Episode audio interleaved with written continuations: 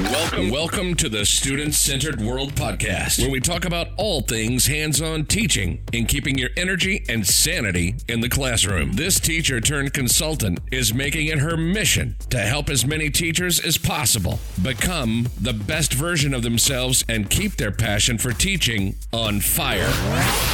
It's her hope that we never forget why we desire to have a passion for educational progress. This, this is Student Centered World, and this is Jen Breisacher. If you find yourself constantly tired, wanting to go to sleep as soon as you get home, and dreading going to work in the morning, you're not alone. You might be burning out, and self care is just what you need. We're in a weird time in education. Not only are the pressures on the profession at an all time high, but teachers by nature put their heart and soul into their work 24 7 while the school year is in session. And a lot of it often carries over when the school year is not in session as well. The teacher burnout signs are there, but way too often educators overlook the basic things they can do to accomplish effective teacher self care and aid in teacher burnout prevention. I remember learning in one of my first years of teaching that the stress level of an educator is second only to that of an air traffic controller. While that statistic has changed over the years, the job of a teacher is still consistently in the top five most stressful jobs. This is becoming universal in school systems around the world. People who are not in education, especially if they don't have young children, often roll their eyes at this. How hard can it be, right? Unfortunately, this mentality is often filtered into our classrooms where teachers are stressed out and support for teacher self care is intermittent at best. As teachers, we give, give, give, and often the return we see in those little moments make it all worthwhile. Other times, burning the candle at both ends leads to teacher burnout, and when a teacher burns out, no good comes from it in the classroom. Fortunately, we have built in breaks to give us time to recharge. So many people don't understand or appreciate that teaching is a 24 7 job for 10 months of the year. We are educators, life coaches, substitute parents, mentors, the list goes on and on. We're not just teaching our curriculum, but life lessons and soft skills like collaboration and critical thinking. The role of the teacher has expanded to include training that used to be learned in the home and all eyes are on us when a student is not performing where the set standards says they should be. Never mind any of the mishmashes that could be happening outside of the walls of our schools. Those elements are certainly not taken into consideration as often as they should be.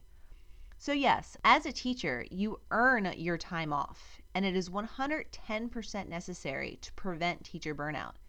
Teacher self care has never been more relevant as it is in this day and age. The counter argument is that we are living in a stressful time and every job is harder than it used to be. While this may be true, some of the statistics are staggering. According to a study by the University of Missouri, 93% of elementary school teachers report experiencing a consistently high level of stress. That means only 7% of the teachers surveyed said they either had low levels of stress or had coping skills that correlated with the stress level that they were undertaking on a daily basis.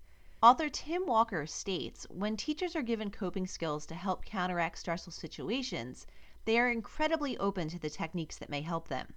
One of the researchers of his study, Keith Herman, is often shocked at the number of teachers who are unaware of techniques that he finds to be extremely basic in regards to reacting to stressful situations. By increasing the self care tools in their teacher toolbox, it could be said that the statistics of not necessarily the high level of stress, but the appropriate coping skills for those stressful situations could be improved. This is not an isolated study. A quick Google search has multiple options that pop right up and all state the same thing. Teachers are stressed out and the teacher burnout rate is high.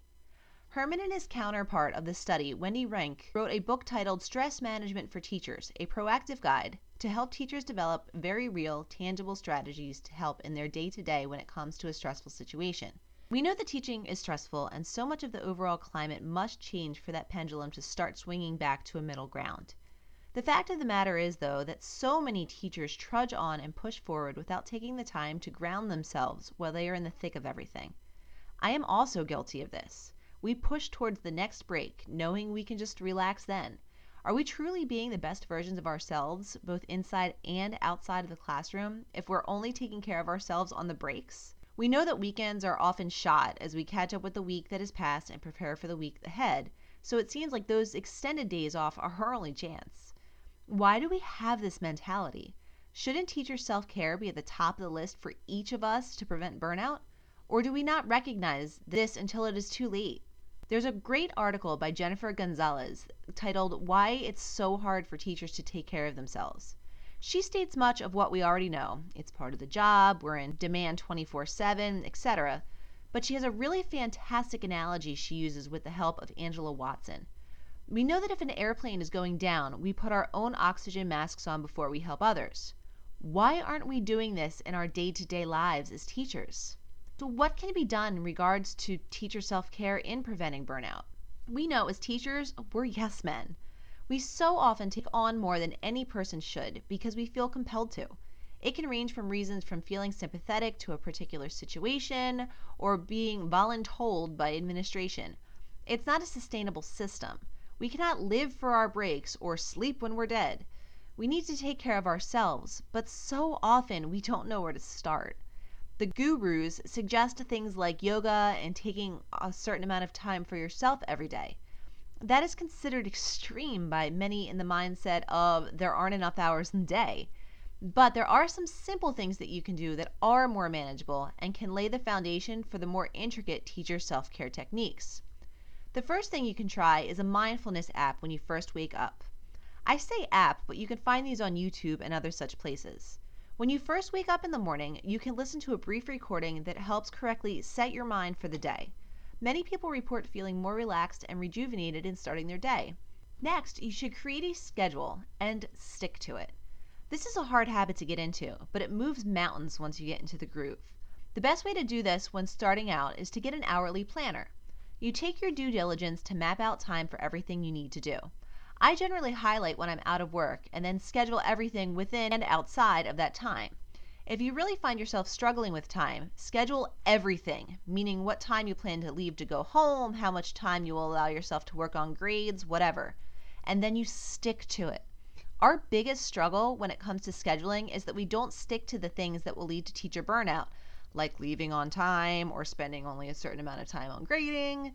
Give yourself deadlines and then make sure you give yourself enough realistic time to meet them. The first piece of this working is holding yourself to the time you allot.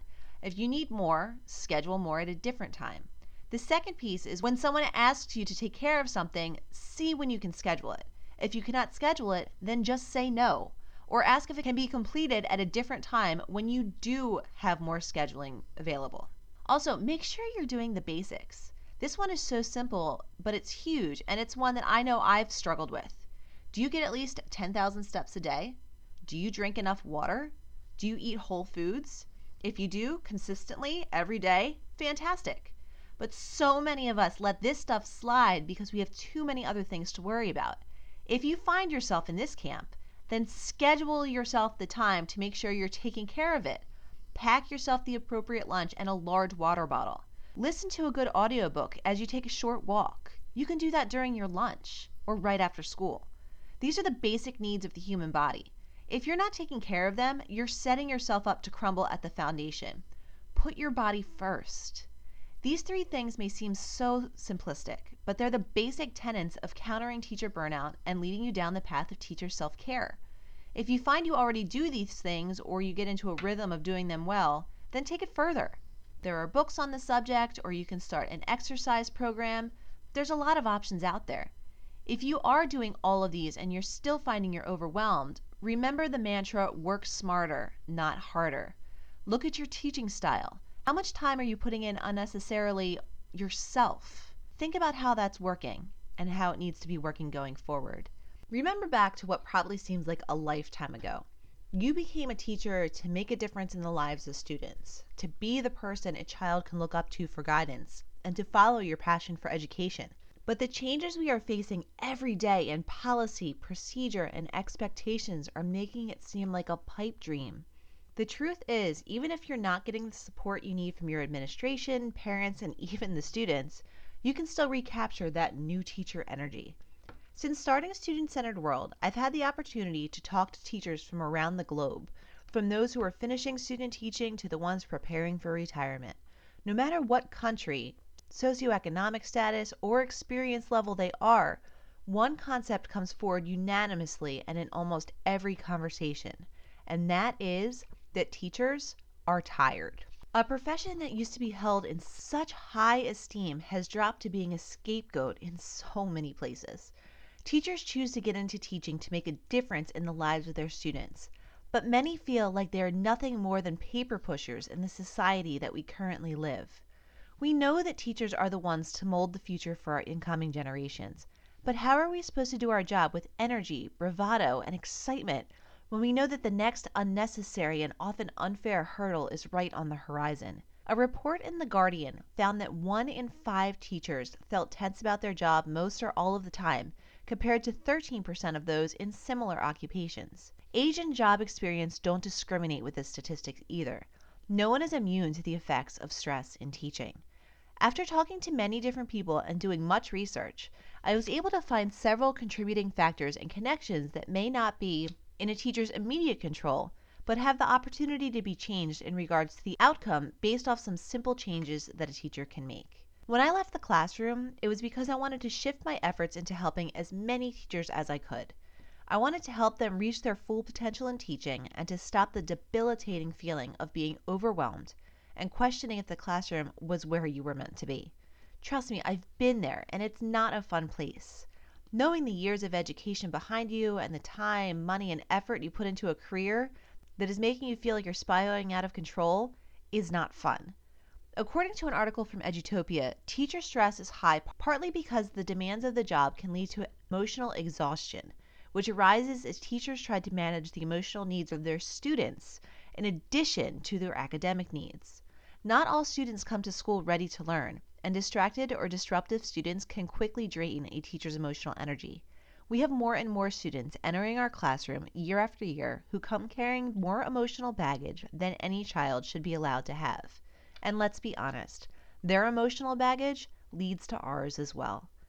This concept isn't new, unfortunately.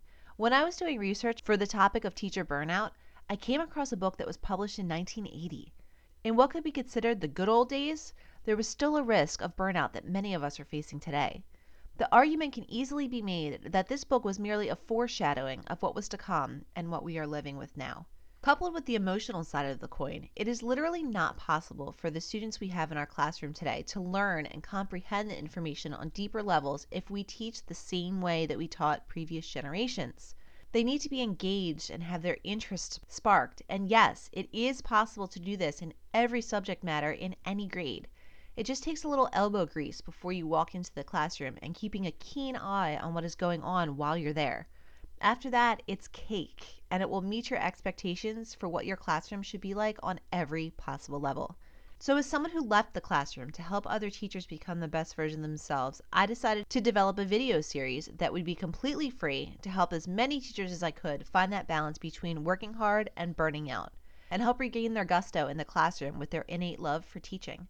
The main thing that every single teacher I've spoken to complains about is not having enough time. Just like everything with Student Centered World, I took this into careful consideration. The last thing I wanted was people to get stressed out about watching a video series that they felt they didn't have time for. Each video is 10 minutes or less, and it gets right to the point of what you need to know and what you need to do to help the teacher burnout.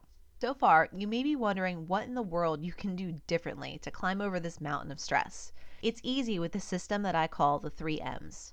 By following the 3M system, which I personally followed and taught other teachers who I worked with as well, the everyday stress of the classroom will be way more manageable, and you will, in fact, find yourself looking forward to going to school every day as opposed to counting down the hours to come back home. Every day will not be perfect, as it never is when you're working with children and the variables are so high but it will make a huge difference in your overall planning, execution, and enjoyment of your chosen career. Five videos, under 10 minutes each, and the simple 3M process will lead you back to having the same excitement that you had about teaching when you first entered the classroom. Thanks for tuning in to this week's Student Centered World podcast. Join us next Saturday at 9 a.m. Eastern Standard Time as we dive into another topic that is important to teachers. Enjoy the rest of your weekend and have a great week.